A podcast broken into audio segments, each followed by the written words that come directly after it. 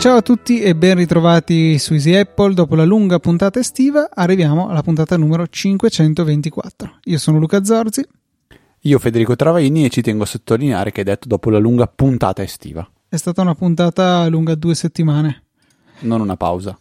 No. Una puntata. Tra l'altro eh, è buffo perché eh, mi, Easy Apple mi manca perché effettivamente sono due settimane, però in realtà per me la pausa dalla registrazione è durata solamente una settimana perché ho registrato con Maurizio la puntata numero 123 del Saggio Podcast che vi invito ad ascoltare, secondo me è venuta piuttosto bene. E allora mettiamola nel note della puntata. Tra l'altro, forse nella prossima puntata dovrei esserci io. Se, se, se le stelle si, si allineano correttamente come, come dovrebbero fare. Che spoiler, ma, Fede. Porca miseria. Senti, ma vacanze tutto a posto. Meritate sì, io, io, penso di averle meritate. Tu penso che le abbia meritate? È andato tutto bene? È andato tutto bene. Eh, Troppo brevi? Troppo brevi, sì, perché ho fatto una settimana sola in realtà a Ferragosto.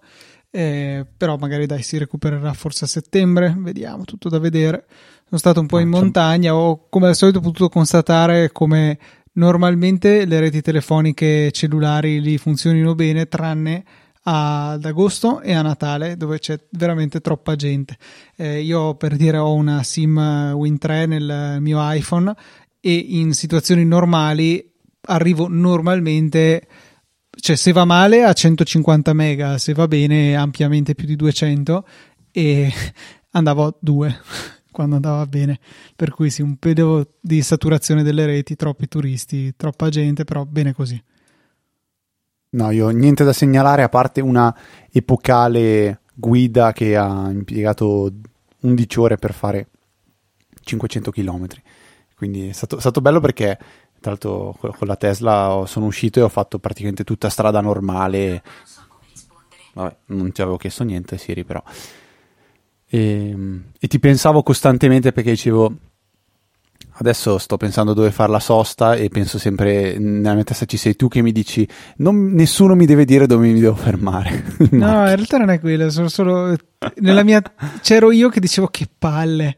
Eh, sì. no io invece ho fatto sono andato in moto in montagna come mio solito dopo al ritorno invece che tornare a Verona dovevo andare a Vicenza a raggiungere la mia ragazza che era a casa dei suoi genitori e ho seguito il navigatore con eh, l'impostazione evita strade a pedaggio perché andare in autostrada in moto è la morte dei sensi e mi ha suggerito delle strade assurde che non conoscevo e che eh, in moto erano divertenti eh, se avessi avuto un passeggero non le avrebbe molto apprezzate perché erano veramente strette, tortuose su e giù però molto carine ecco e ho evitato traffico vario che avrei potuto invece trovare e... sulla statale normale come lo guardi il navigatore? cioè tieni, hai un supporto per... Eh, eh, ho una borsa per, per da moto. serbatoio e okay. l- ha una finestra di plastica trasparente, quindi lo, lo metti lì e è molto comodo la funzione di Apple Maps che accende lo schermo solo quando deve dirti qualcosa anche perché oltretutto in pieno sole la batteria dell'iPhone durerebbe niente. Sì ok potrei attaccarlo a una batteria esterna ma avrebbe poco senso. Si incendierebbe lo schermo per il calore che emette lui per andare alla massima luminosità il calore che arriva sopra dal sole. Invece così si accende non so un minuto prima della svolta così hai ampiamente modo di capire cosa devi fare eh, gli dai un'occhiata e poi poi appena superata la rotonda, la svolta, quello che è, ti dice boh adesso dritto per 8 km e si rispegne così eh, evita di surriscaldarsi. È un piacevole effetto collaterale di questa funzione che rimane eh, unica su Apple Maps.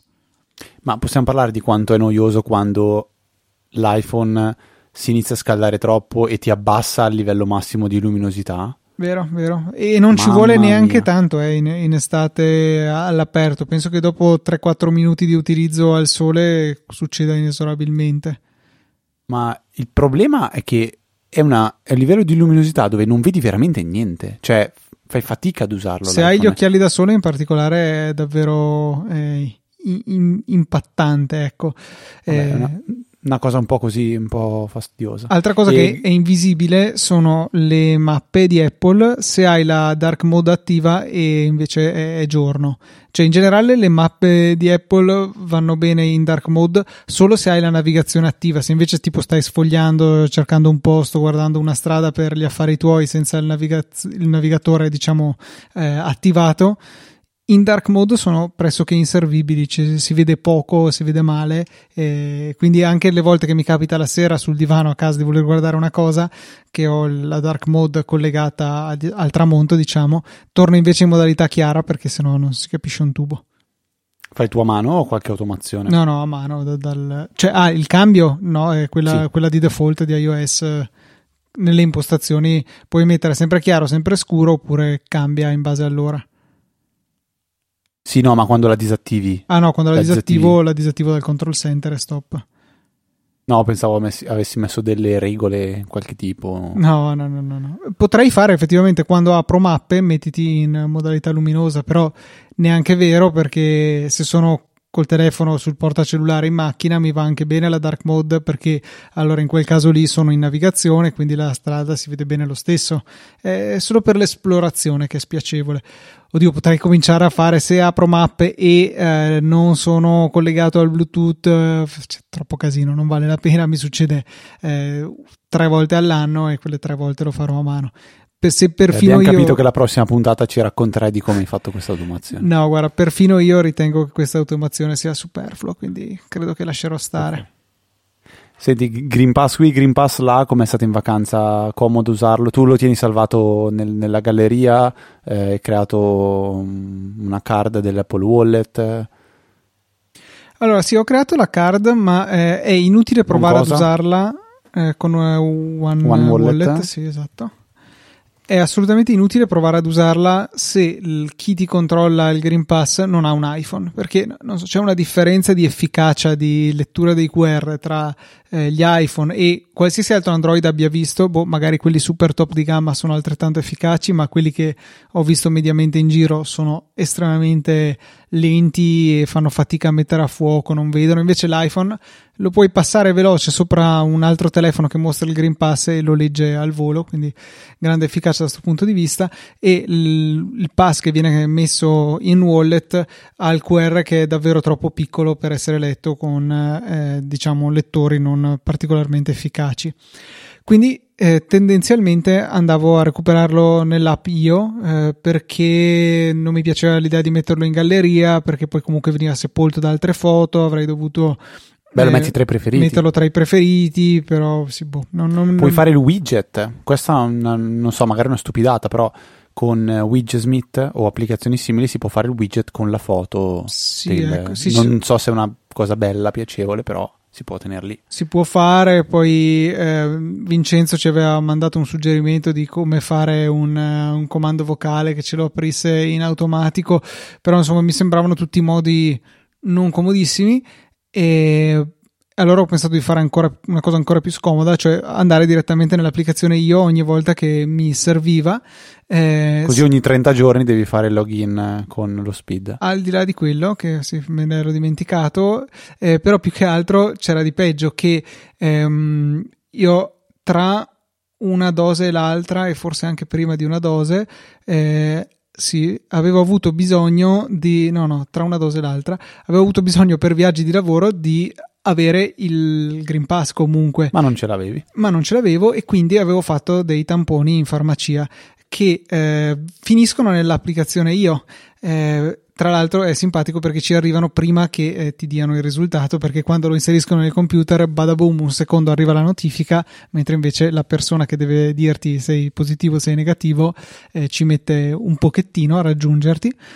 E quindi niente, avevo ancora questi residuati di, eh, di Green Pass non più validi perché questi hanno una scadenza, durano 48 ore i tamponi rapidi. E, e infatti eh, mi era capitato di aprire quello sbagliato, arriva il cameriere ah, con la sua applicazione, eh, Green Pass non valido, dico ah sì, beh, questo era un tampone scaduto e ho trovato quello giusto. Il problema è che ce n'erano diversi, non era rapidissimo andare avanti e indietro, poi devi fare dettagli per vedere se è un tampone oppure il vaccino e, quindi eh, mi sono creato un modo molto più scomodo. Poi ho scoperto invece una cosa che ci tengo a comunicare a tutti voi ascoltatori, che è possibile archiviare dei messaggi nell'applicazione io, tra i quali ci sono appunto anche i tamponi e tutte le altre cose, eh, metterli in una sezione che si chiama archiviati. Per farlo c'è un modo del tutto poco intuitivo, cioè tieni premuto su una riga, eh, su un messaggio e ti appare un segno di spunta. A quel punto lì puoi selezionare tutti quelli che vuoi e poi appare un comando eh, archivia per ficcarli nell'apposita tab. Così ho tolto anche tutte eh, non so, è arrivato il tuo rimborso del cashback, ci sarà il disinnesco di una bomba il tal giorno, nuovo cantiere oppure bonus taxi, idiozie di questo genere che eh, sono oltretutto non più di interesse, se mai lo sono state, e mi andavano ad allungare la lista rendendo più difficile il raggiungimento del, eh, de- del pass che invece mi interessava. Adesso è rimasto solo quello, quindi clicco visualizza e, e compare abbastanza in fretta, bello in grande, in modo che eh, tutti i telefoni riescano a, a leggerlo. Sai, una curiosità, di, sic- di, sicuro non è l'ambito corretto, siamo su Easy Apple, però si parla un po' di tecnologia tra geek, eh, così. Ma ho ricevuto proprio oggi una segnalazione da un, dei colleghi che lavorano nell'ambito della ristorazione, quindi aziende che di lavoro fanno questo e quindi sono tenute a controllare i Green Pass da, de, de, delle persone a cui forniscono i pasti, che pare, eh, però non ho ancora letto da nessuna parte delle conferme, che non è stato previsto un modo per disabilitare un Green Pass, cioè tu fai il vaccino, eh, o fai, fai, il vaccino, quindi è un Green Pass della durata di 6 mesi, 9 mesi, oggi sembra che verrà prolungato ad un anno, mettiamo caso che tu tra una settimana diventi positivo, eh, asintomatico, te lo auguro sicuramente, e tu in quel caso lì i Green Pass dovrebbero disabilitartelo, ma pare non sia stato previsto un modo per disabilitarlo, quindi tu sei sintomati- asintomatico positivo, ma possessore di Green Pass, che è una cosa abbastanza tragica, mettiamola così. Eh, curioso, magari verrà fuori, magari non verrà fuori o magari verrà smentito, ecco, spero verrà, verrà smentito anche perché comunque c'è la, l'applicazione per verificare la validità di un Green Pass eh, che se la, la, la, volete scaricare per provare, io ce l'ho installata, la trovate sull'App Store, è l'applicazione ufficiale del Ministero della Salute e non funziona eh, se almeno una volta al giorno, una volta ogni 48 ore mi sembra, eh, non accedete ad internet per aggiornare la bontà dei dati. Quindi penso che in realtà esista un modo per mettere in blacklist dei, dei, dei Green Pass, anche se boh, c'è gira un po' di questa, così, questa informazione e disinformazione che io prendo con le pinze e condivido con, con, voi che magari avete modo di fare i vostri esperimenti, farci sapere, testimonianze, ecco che sicuramente fa, fa più comodo che leggere quello che eh, un giornalista qualunque o un qualcuno su Facebook qualunque si permette, si, si, si va in giro a raccontare. Sì, oppure eh, sei un giornale qualunque, un telegiornale qualunque, una regione qualunque che twitta dei Green Pass validi. E, cosa che è successa eh, ripetutamente quelli andrebbero revocati perché sono palesemente non più validi. Poi il titolare malcapitato che si è visto revocato il suo dovrebbe poterne ricevere uno nuovo, funzionante, a patto che poi non lo condivida uh, per motivi idioti con altra gente. Il Green Pass è personale e se poi non, non controllano i documenti serve a poco. Ecco. E, Comunque, giusto così, l'ultima cosa che mi è capitata in vacanza, giusto per raccontare, che siamo andati a mangiare in una, in una pizzeria e praticamente abbiamo chiamato per prenotare e lei ci ha detto no, no, dovete prenotare online. E allora va bene, ok, ero già al telefono, appendiamo, eh, andiamo sul sito, facciamo la prenotazione online, tra l'altro pizzeria super tecnologica, quindi va bene, prenoto online e in fondo c'è scritto dichiaro che tutti, tutti i commensali di quel tavolo lì eh, hanno, hanno un Green Pass valido, punto va bene, spunto e sarà la prassi. Quando ci sediamo al tavolo diciamo ma il Green Pass non lo controllate? No, no, avete prenotato online, quindi avete dichiarato di avere il Green Pass, quindi è uno scarico di responsabilità nei vostri confronti. Va bene, ok. È stata una cosa un po' che mi ha, mi ha, mi ha spiazzato. Non so neanche se si può fare o non si può fare. Sicuramente. No. Magari. Cioè, di, di, sicuro mi piace il fatto che porta la prenotazione online, che trovo comodissima rispetto a che magari chiamare, poi è occupato. Poi eh, penso anche chi deve, eh, deve, deve, gestire le prenotazioni via, te, via telefono. Eh, ehm, deve stare aperto tutto il giorno perché magari voglio chiamare alle 4 e alle 4 il ristorante magari non è aperto. Quindi digitalmente, online, sicuramente eh, più comodo. Però vabbè, dai, eh, bando alle ciance, Zorzi. Abbiamo ricevuto un paio di, di recensioni che noi come sempre apprezziamo ehm, e condividiamo con voi. Eh, sono arrivate dal primo ascoltatore che si chiama Giovito e dice 5 stelle, appuntamento fisso del weekend. Ciao ragazzi, complimenti per il, per il podcast che ormai è diventato per me un appuntamento. Eh, Immanudel, questa una, penso sia un typo portato da, da, da, da dalla, come si dice, dallo script, eh, per, che ormai è diventato per me un appuntamento eh, del fine settimana. Immancabile. Me, esatto, dico... esatto, è immancabile e esatto. temo sia colpa della tastiera di iOS.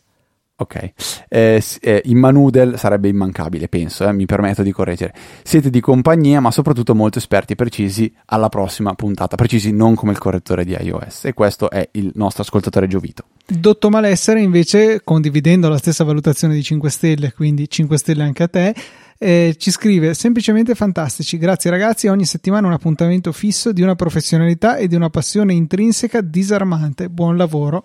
Grazie mille, ci fa molto piacere è un po' la nostra passione, quello che ci spinge a ogni settimana trovarci dietro questo microfono e registrare qualche decina di minuti di sproloqui tecnologici e polisti attuali si condividono cose, ecco, Easy Apple è così, si condividono cose di tecnologia. E come questo consiglio che è arrivato nella Easy Chat dal nostro ascoltatore, utente AT181903, è un nickname che eh, quando lo leggo capisco, so, so, di, so, di, chi sto parlando perché ce l'ho in mente, però eh, d- non saprei come nominarlo diversamente da AT181903. Io ho due teorie. E, o eh, è la, Nome e cognome, la sua data, data di nascita, di, eh, il penso, 18 2003. del mese 19 del 2003, oppure è, è scritto mese anno giorno, quindi 1819, mese 0, giorno 3, potrebbe essere. 1819, sei proprio sicuro? Sì, eh, almeno il, il mese 0, quello sono sicuro, sul 1819 è da capire. Ah, ok, no, non lo so. Io, anche io pensavo 18, 19, 03, no, no, non lo so. Non, non facciamoci troppe domande. Comunque è un tip che io personalmente non conoscevo e che trovo molto intelligente e di quelli da far vedere agli amici. Quando si fa uno screenshot, eh, sapete che poi si può fare l'annotazione col dito si può disegnare, cerchiare, fare una freccia, scrivere qualcosa. Ecco, se voi invece di fare una freccia o un cerchio e staccare subito il dito dallo schermo, fate la freccia e poi tenete un attimo per un attimo il dito fermo sullo schermo, eh, praticamente l'iPhone trasforma quella freccia in un vettore eh, quindi diventa una freccia fatta bene, precisa, eh, ordinata e funziona anche con i quadrati, con le stelle, con i cerchi, con le ellisse, con eh, i rombi, con i triangoli, con qualsiasi cosa. Quindi voi eh, disegnate quello di disegnare, poi tenete fermo il dito e poi la linea diventa ehm, eh, vettoriale. È una cosa che io ho avuto memoria, usato tantissimo con Notability, perché Notability permetteva di avere questa funzione all'università, la usavo sempre con l'iPad mini ai tempi, la, la, la, la Bamboo Pencil, quindi una, una, una, pennina da 10 euro di Amazon e usavo questa funzione che era fantastica. È qualcosa che, per... che, c'è anche su macOS, c'è sicuramente in anteprima eh, e credo che ci sia anche nella, eh, nell'interfaccia di annotazione del, ehm, degli screenshot di macOS stesso perché appunto è, se si va a selezionare lo strumento matita questo in automatico eh, va a, a, fare la stessa operazione. Quindi io disegno una specie di cerchio neanche chiuso, me lo trasforma in un cerchio. Poi chiaramente c'è la possibilità anche di cambiare e tornare alla cosa che avete disegnato malamente voi stessi. Però ecco, di default fa questa trasformazione che è davvero davvero utile. E di davvero davvero utile, ma di davvero davvero fuori legge è questa cosa che voglio condividere con te, Luca, e con i nostri ascoltatori, diciamo così, liceali o magari universitari, che hanno affrontato in questi anni e affronteranno probabilmente la DAD, questa didattica a distanza. Perché eh, ci sono state molte diatribe sul eh ma quello copia, eh ma quello potrebbe fare, eh ma questo potrebbe fare, allora usa il browser che controlla, che fa, che non fa, che non fa. Un mio amico quest'estate mi ha raccontato, di, di, cui non dirò la provenienza, dirò soltanto che è e mi ha detto, ma eh, è facile copiare. Me l'ha spiegato un altro mio amico. Come faccio? Io prendo un computer, installo una macchina virtuale nel computer e uso la macchina virtuale per fare l'esame. In questo modo non è possibile sapere, uno, che quello, que, quella, quel browser della macchina virtuale è effettivamente una macchina virtuale, perché è un browser, appunto, un browser come un altro. E allo stesso modo la macchina virtuale non riesce a sapere quello che succede al di fuori della macchina virtuale, quindi sul computer principale. Quindi paradossalmente, se io faccio partire una chiamata Skype con uh, boh, un mio amico e faccio una condivisione dello schermo della macchina principale, quindi del computer, ok? E il compito lo svolgo all'interno della virtual machine e dalla virtual machine faccio la chiamata ehm, al professore per l'interrogazione o al, non so, al eh, compito in classe, mi collego, cioè non so quali limiti può avere questa tecnica qua, però eh, la vedo molto solida, cioè funzionerebbe molto bene e penso che riuscirebbe a eh, bypassare qualsiasi sistema di sicurezza di quelli che ho, di cui ho sentito parlare in questo, in questo periodo. Cioè, è, è veramente una trovata da. Vabbè, non posso dirlo. Però, non so, Luca, tu ob- obiezioni, cioè abbattimi questo, questo, questa struttura, questo castello di, di, di, di boh, di, di, truffa. Diciamo che se poi il software per la DAD è eseguito all'interno del browser, quindi è una web app, non penso che abbia nemmeno modo di rendersi conto se è in esecuzione in una macchina virtuale, mentre invece se eh, il, il, programma è esterno sicuramente ha modo, eh, ad esempio eh, in Windows nel Task Manager eh, si vede tipo se è una macchina virtuale viene fuori sì o no da qualche parte. Eh, quindi il sistema operativo ne è a conoscenza. Forse c'è modo di mascherare questa cosa però eh, penso che se lo scopo fosse eh, che un programma se ne accorga riesce ad accorgersene con, con più o meno fatica ce la dovrebbero fare. Eh, se si è in esecuzione in un browser non penso che questo tipo di informazione sia accessibile alla web app. E quindi lì game over totale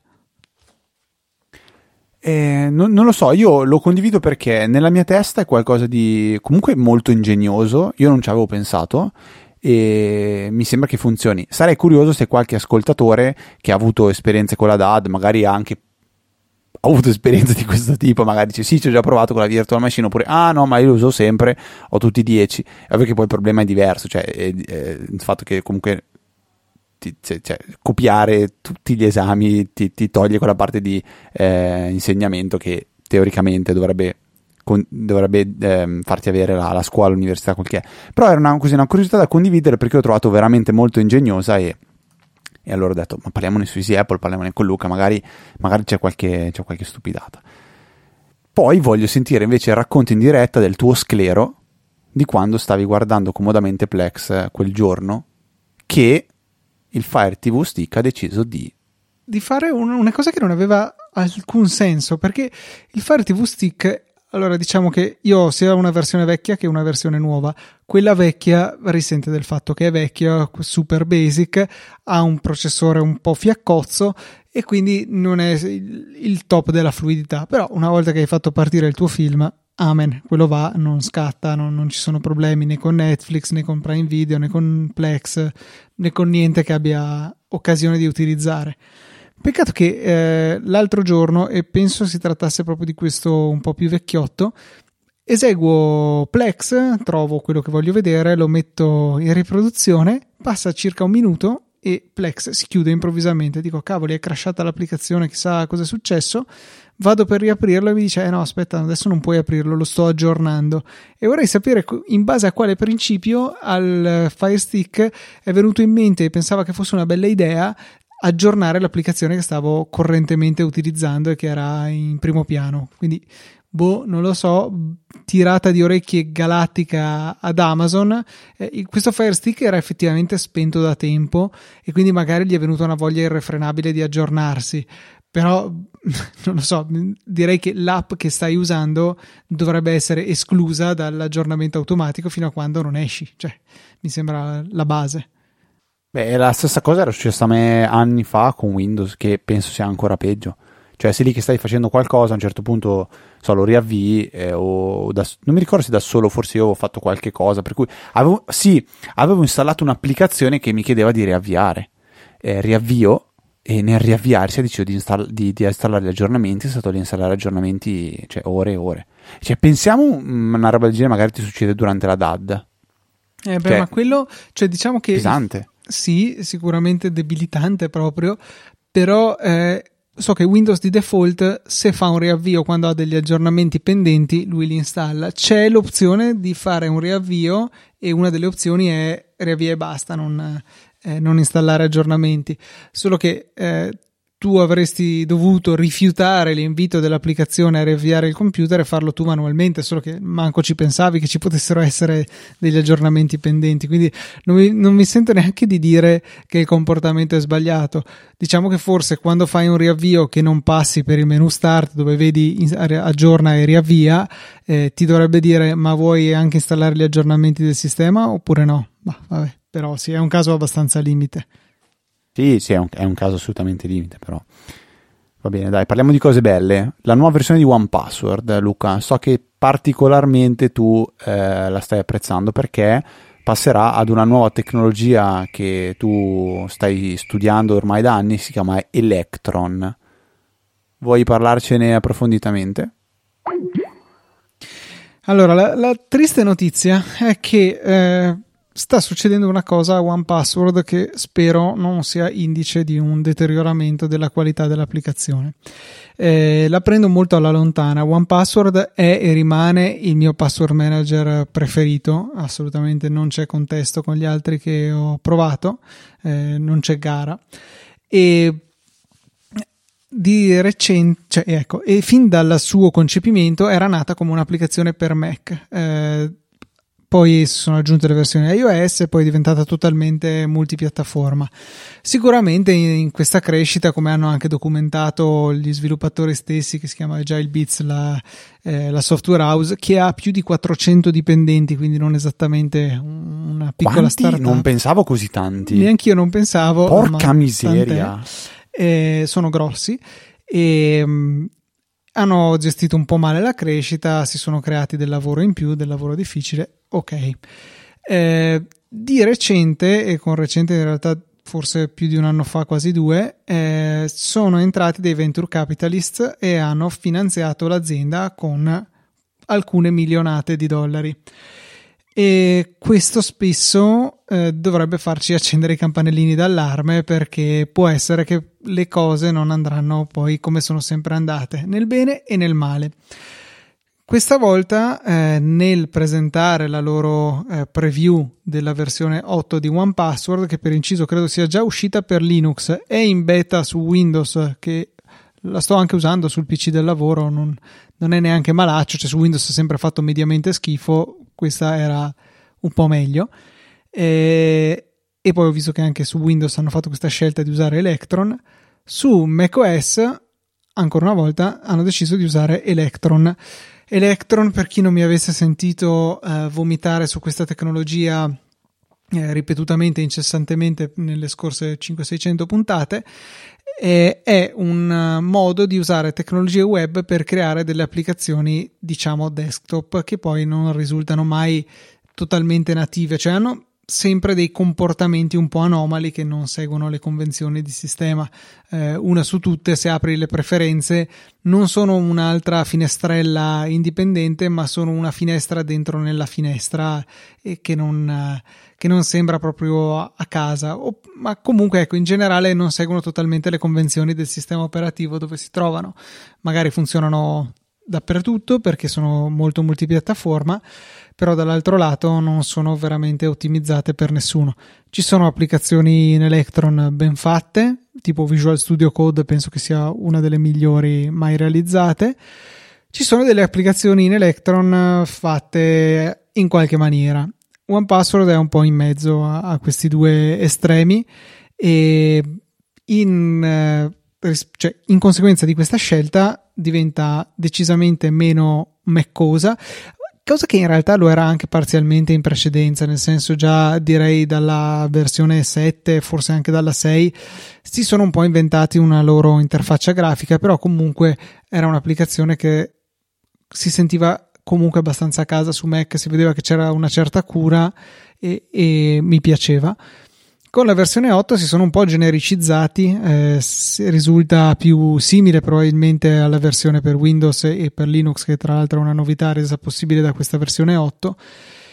E, e, perde un po' quel feeling di piccola applicazione sviluppata da uno sviluppatore indipendente che ci tiene molto a fare le cose, diciamo, in stile Apple, ma non Apple come azienda, ma come piattaforma, comunità, come un modo di fare le applicazioni. E, ehm, e quindi questo mi, mi, riempie di dispiacere e, e, porta con sé sicuramente anche degli svantaggi come utenti che eh, tendenzialmente le applicazioni realizzate con Electron sono più pesanti. Eh, voi mi direte sì, ma OnePassword quante volte lo utilizzi effettivamente? Cioè, nel senso sta lì, ogni tanto prendi una password, ma non è tipo un browser, un qualcosa con cui si interagisce per lunghi periodi e costantemente. E questo è vero, però OnePassword ha una componente che è sempre in esecuzione in background e non è solo una componente tra virgolette server che può esistere senza interfaccia grafica, eh, ha comunque la sua iconcina, ha comunque una piccola eh, finestrella e quindi la pesantezza di Electron ce la portiamo dietro. Eh, l'applicazione poi è abbastanza ingombrante oltretutto perché eh, mi pareva che fosse tipo 200 mega, una, una cosa del genere, eh, che non è proprio poco per un'applicazione eh, desktop. Beh, in realtà 229 mega, 22 scusate, era la versione precedente, la 7, e quella nuova, vediamo quanto è ingrassata, ecco, macOS ha deciso, beh, 268 non è neanche troppo ingrassata, però la cosa triste è che se andiamo dentro a sfogliare i contenuti del pacchetto, scopriamo che di questi 268 mega, eh, 193 vengono da Electron, quindi ben fatta, eh, ci sono 60-70 mega di applicazione e 200 di Electron. E cosa che non mi piace particolarmente. L'uso di RAM è maggiore e insomma tutta una serie di cose che non me la fanno molto piacere. Hanno fatto delle cose positive, senz'altro, hanno unificato diciamo la parte che sta dietro a OnePassword, quella che dietro le quinte gestisce eh, le, la crittografia, le comunicazioni con i server, eccetera, eccetera. L'hanno fatta unificata per tutte le piattaforme, scritta in Rust, va bene, ok, c'è una scelta tecnica che mi sento anche di condividere però cavoli, il fatto che non siano più un'interfaccia grafica veramente nativa su Mac mi fa piangere il cuore. Magari poi all'atto pratico ci abitueremo e funzionalmente avremo solo un po' di fastidi che non, non compromettono totalmente l'utilizzo dell'applicazione. Però è proprio un grande dispiacere. E loro sicuramente si comprano una f- maggiore facilità di manutenzione già solo perché ci saranno grandi, grandi eh, fette del codice che sono condivise con le altre piattaforme però mi sembra di dire che cioè, loro sono un'azienda ormai grande, hanno ricevuto un sacco di soldi, eh, che funzionano solo ormai su abbonamento perché la versione 8 perderà la possibilità di gestire le vault locali oppure quelle sincronizzate con uh, iCloud, con Dropbox e si potranno solamente usare in abbonamento. Facciamo anche che mi va bene, anche se molta gente obietta questa scelta e non mi sento di lamentarmi delle loro lamentele, di, di obiettare qualcosa, anche se io comunque ho, ho l'abbonamento perché, perché sì, perché mi trovo bene. E però ecco dall'altro mi dà fastidio che facciano economia loro per scaricando su di me il costo dove per me il costo è un'applicazione meno ottimale di quella che potevo avere prima, di quella che abbiamo sempre avuto. E è un po' questo ecco, che mi dispiace. È chiaro che poi l'interesse ormai di One Password, eh, visto come si stanno muovendo, visto anche l'ingresso di questi venture capitalist, eccetera, non è più il singolo utente, l'appassionato, magari Apple, quali potremmo essere noi all'ascolto. Sono le mega aziende che comprano magari 100.000 licenze, 100.000 è un'azienda veramente enorme, ma anche fossero solo 500, 1000 licenze, eh, è lì che OnePassword veramente fa i soldi, non certo dai nostri piccoli abbonamenti da 3 euro al mese o poco più. E è un peccato appunto quando si va a creare un prodotto che era nato per diciamo il consumatore finale si va ad aziendalizzarlo, raramente il prodotto ne ha giovato. Eh, Dropbox stesso era un esempio di, ehm, di, applicazione che era molto amata in partenza e poi ha cominciato a cercare di essere eh, il, il, factotum de, del, della condivisione file perché non, eh, non, ci usi per la collaborazione, i commenti tutte queste cose. Dropbox Paper forse era stato il primo inizio, per quanto era anche discreto come servizio. Insomma, un centinaio di, di funzioni che vanno al di là del, eh, di quella principale dell'applicazione e che alla fine distraggono sia l'utente sia lo sviluppatore che si deve occupare di mille cose. Per ora OnePassword non ha seguito quella scelta, si occupa sempre di password, di archiviazione sicura, magari di note, anche qualche file allegato. Eh, però questa, questo ingresso di così tanti soldi che eh, probabilmente spingono le scelte della compagnia verso eh, magari la strada un po' più facile che è più multipiattaforma perché per l'azienda è importante essere multipiattaforma è un po' triste. Eh, un, hanno fatto un post piuttosto lungo in cui hanno detto che avevano valutato anche di fare in Swift UI l'applicazione per Mac, ci tenevano, le hanno mandate avanti per un po' in parallelo, ma poi alla fine si sono resi conto che Swift UI richiede nuove versioni di macOS e quindi il supporto a quelle precedenti che comunque non potevano permettersi di tagliare sarebbe stato comunque servito tramite Electron e quindi alla fine poi con quella con Electron a loro dire andava anche meglio e quindi hanno deciso di unificarsi su questa tecnologia. Eh, mi spiace, Swift UI secondo me non è al momento la, la, scelta più corretta perché se da un lato è il futuro delle piattaforme Apple non è ancora il presente, vuoi perché Apple stessa non ha ancora eh, portato questo, questo framework a una maturità sufficiente per poter creare un'applicazione veramente complicata ma dall'altro ricordiamoci che magari con tutti i problemi del caso OnePassword aveva già delle versioni per Mac eh, fatte con AppKit, quindi la tecnologia storica di, di macOS che è perfettamente funzionante, quindi poteva essere aggiornata, potevano aggiungere le funzioni che mancavano per arrivare alla versione 8 e sicuramente per loro sarebbe stato più lavoro, però è un peccato vedere sprecato e buttato via un un, una storia così lunga e così amata dagli utenti perché io posso dire che c'è un grande senso di attaccamento da parte degli utenti di OnePassword sicuramente c'è chi l'ha provato non c'è rimasto chissà che affezionato magari è passato ad altro a pagamento o gratis che sia la soluzione alternativa scelta. Però cioè, io vedo che tra chi conosco, molte molte persone che si sono avvicinate a OnePassword poi eh, ci restano, mh, mm, al di là che è un abbonamento, quello che vuoi, però il servizio è veramente fenomenale. E quindi mi dispiace molto spero che possano eh, seguire magari il, la stessa parabola che ha seguito Arc, altra applicazione per Mac che adoro per il backup, che aveva una versione 5 ottima, sempre funzionato bene, eh, passati un paio di anni dal rilascio, come eh, normale hanno proposto un major upgrade, eh, notare che l'applicazione è disponibile anche per Windows e hanno deciso di utilizzare Electron, hanno realizzato un'applicazione che vabbè, aveva anche altri problemi al di là dell'interfaccia graf- grafica, c'è stata una sollevazione popolare da parte degli utenti e è stata poi fatta marcia indietro e un annetto dopo è uscita la versione 7 che è quella che utilizzo attualmente che è nativa per Mac ha tutte le funzioni della 6 più altre ancora e, e, sono ritornati sui loro passi tornando a offrire un'applicazione che è davvero nativa e funziona bene. Hanno addirittura offerto gratuitamente l'upgrade alla 7 a chiunque avesse una licenza valida per la 6, quindi chi aveva comprato l'aggiornamento come me dalla 5 alla 6 eh, si è visto recapitare una licenza per la 7 in maniera totalmente gratuita e hanno fatto un po' la cosa giusta. Adesso gli utenti sono di nuovo contenti e credo che gli abbiano in gran larga parte eh, perdonato l'errore passato. Spero che OnePassword faccia un po' delle considerazioni di questo genere perché veramente penso che si contino sulle dita di poche mani le persone che sono contente di questo passaggio. Al massimo credo ci possano essere persone neutrali, ma contente insomma, mica tanto. Ok, però rassicurami che attualmente non stai già mettendo le mani avanti dicendo cambiamo.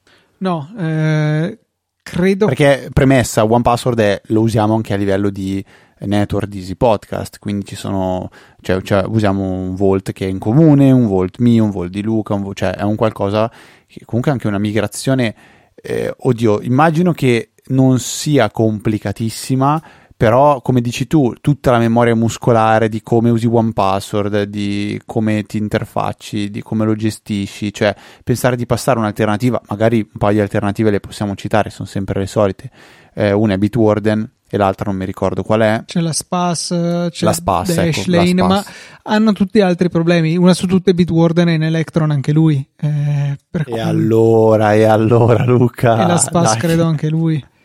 Cioè, non è che stai pensando di metterti a sviluppare la tua applicazione non in Electron. No, no. Però... Poi arrivo io, ti voglio, trovo, trovo qualche arabo che ti, ti, dà 100 milioni e te la fa riscrivere in Electron e tu accetti. Eh, esatto, tutti abbiamo un prezzo, anche OnePassword ha un prezzo, il loro prezzo era abbastanza alto, si parla di decine di milioni di dollari. Eh, però ripeto dispiace perché c'è un forte attaccamento affettivo che forse è anche irrazionale considerato che stiamo parlando di un'applicazione però ti dico veramente ho la speranza che facciano la cosa giusta sono canadesi, sono brave persone dai magari ci accontenteranno, magari non subito, magari ci sarà la versione 8 in Electron, la sopporteremo. Eh, non necessariamente la supporteremo perché magari eh, rimarremo alla versione precedente se non ci saranno novità tali per cui ci faranno digerire Electron e poi la versione 9 torneranno a più miti consigli. Va bene, dai, per adesso teniamo i piedi a terra perché va bene, abbiamo parlato male di Electron, però come tu prima hai detto, Visual Studio Code è fatta benissimo, quindi magari faranno benissimo anche ehm, quella di One Password 8. Sì, Visual Studio Code è pesante e questo un po' per sua natura, un po' per colpa di Electron, eh, però per il resto come funzionalità è veramente eccezionale. Io comunque nelle note della puntata vi lascio un articolo in cui spiegano quali sono tutte le novità di One Password 8 e c'è anche, eh, non ho capito se è proprio open open la possibilità di eh, già, sì, si può già provare la, la beta de, de, delle applicazioni, quindi il link ve li lascio tutti se volete fare questo tentativo e magari smentire Luca. C'è qualcos'altro di cui vuoi parlare Luca prima di passare ringraziamenti, saluti, donazioni. Forse sì, sicuramente dobbiamo eh, condividere dei codici che ci ha inviato un ascoltatore molto gentilmente, che si chiama Federico, tra l'altro il nome è già un gran bel programma. Eh, sono dei codici per avere un mese giusto di setup eh, gratuito. Setup, eh, se non sapete cos'è, ci sono, c'è, c'è, una puntata, forse due puntate in cui abbiamo, sì, due puntate in cui abbiamo parlato di eh, questo servizio che è una sorta di Netflix, ma per le applicazioni per Mac e in parte anche per iPhone, dove si paga un abbonamento mensile e si ha a disposizione tutta una serie di applicazioni da poter installare. Nelle puntate di Easy Apple che trovate nelle note della puntata nelle show note della puntata, sì, eh, abbiamo eh, parlato di quali sono le applicazioni eh, che ci fanno gola, che si trovano all'interno di Setup. Ecco, grazie a questi tre codici eh, che ci ha chiesto Federico e che, eh, come sempre, noi distribuiremo a chi li vuole usare realmente. Quindi ci farete il, fave- il favore di mandarci una mail all'indirizzo info-easyapple.org chiedendoci gentilmente eh, di, di, avere i codici e noi ve li faremo avere. Ovviamente i primi tre che arrivano eh, eh, vanno premiati, sono quelli che ci ascoltano per primi, sicuramente vanno premiati. Ben due puntate, come dicevi, gli abbiamo dedicato. Quindi sul setup si trovano tante app interessanti. C'è di base una trial di sette giorni, quindi se anche non riusciste ad acciuffare i, i tre codici che ci ha gentilmente condiviso Federico, avreste comunque sette giorni. Se invece li acciuffate, avrete un mese più sette giorni di prova gratuita prima di eh, dover pagare i 10 euro al mese che costa setup per una miriade di applicazioni. Tutto il resto di cui volevamo parlare lo rimanderemo alla prossima puntata. E direi che Luca, se sei d'accordo con me, eh, ringraziamo insieme tutti quelli che ci hanno supportato anche durante queste nostre vacanze estive e dopodiché eh, li salutiamo, salutiamo tutti gli ascoltatori. Mi sembra un ottimo programma, dobbiamo quindi ringraziare Gian Domenico Macaluso, Matteo Semenzato, Paolo Massignan, Ivan Vannicelli, Alessandro Di Nardo, Michele Olivieri, Giorgio, Manuel Zeta e Davide Tinti per il loro generoso supporto. Vi ricordiamo che potete fare lo stesso nella sezione supportaci del sito easypodcast.it dove trovate tutte le informazioni, PayPal, Apple Pay, eh, Satispay, ci sono tutte, le ho dette anche in ordine inverso di gradimento nostro donazione singola o ricorrente, la scelta è vostra. Parlando invece di Amazon, Fede, eh, avevo consigliato la mia bilancia super economica, tu invece hai una proposta più di elite. Sì, perché io, non so se l'ho mai citato, ma ho una bilancia della WeThings che oggi si chiama in realtà è stata acquisita da Nokia, adesso onestamente non ci capisco più niente, si chiama nuovamente WeThings. Ce ne sono diversi modelli su Amazon, trovate quella che ha sia il eh, l, eh, misura anche il battito cardiaco, è quella che eh, vi misura l'indice di massa corporea, la percentuale di acqua, eccetera, eccetera. Vi lascio il link di quella che ho io eh, all'interno delle note della puntata e io la ho da 10 anni e mi sto avvicinando alle 1000 pesate, sono a circa 980, quindi io praticamente per 10 anni, almeno due volte alla settimana mediamente, mi sono pesato costantemente e, oggi ho quel bel piacere di vedere un grafico del mio peso che è più o meno oscillato sempre intorno a a quello che è il mio peso attuale. E niente, però è una bilancia diversa da quella che ha consigliato Luca, sì è un po' più, un po più costosa, non so dirvi se è meglio o peggio perché ovviamente Luca ha provato una, io ho provato l'altra, io mi trovo molto molto bene e niente, questo è quanto. Quindi questo è il prodotto della settimana, vi ricordiamo che acquistandolo partendo dal link della, che trovate nelle note della puntata, che è un link sponsorizzato, una piccola percentuale di quello che voi spenderete su Amazon arriverà a noi, quindi a voi zero sovrapprezzi, a noi una, un piccolo ric- eh, riconoscimento per quello che eh, facciamo tutti i venerdì. Eh, io vi ricordo che se volete i codici di setup eh, offerti da Federico o volete mandarci anche voi degli altri codici da regalare agli ascoltatori o volete farci una domanda o volete segnalarci qualcosa, potete farlo scrivendo all'indirizzo mail info-easyapple.org. Alternativamente potete entrare a far parte, anzi potete anche entrare a far parte nell'IC Chat, che è una bellissima chat, è un gruppo di Telegram, trovate sempre il link nelle note della puntata, oppure t.me slash... Ehm, non mi ricordo qual è, t.me slash easychat, ecco non mi veniva in mente, scusa, ho avuto un attimo di vuoto di memoria, è tanto tempo che non registriamo. Ehm, è una chat dove si parla con tutti gli ascoltatori di Easy Apple direi che uh, ci siamo anche io e Luca su Twitter. Ultima cosa, velocissima, siamo F Trava e Luca TNT.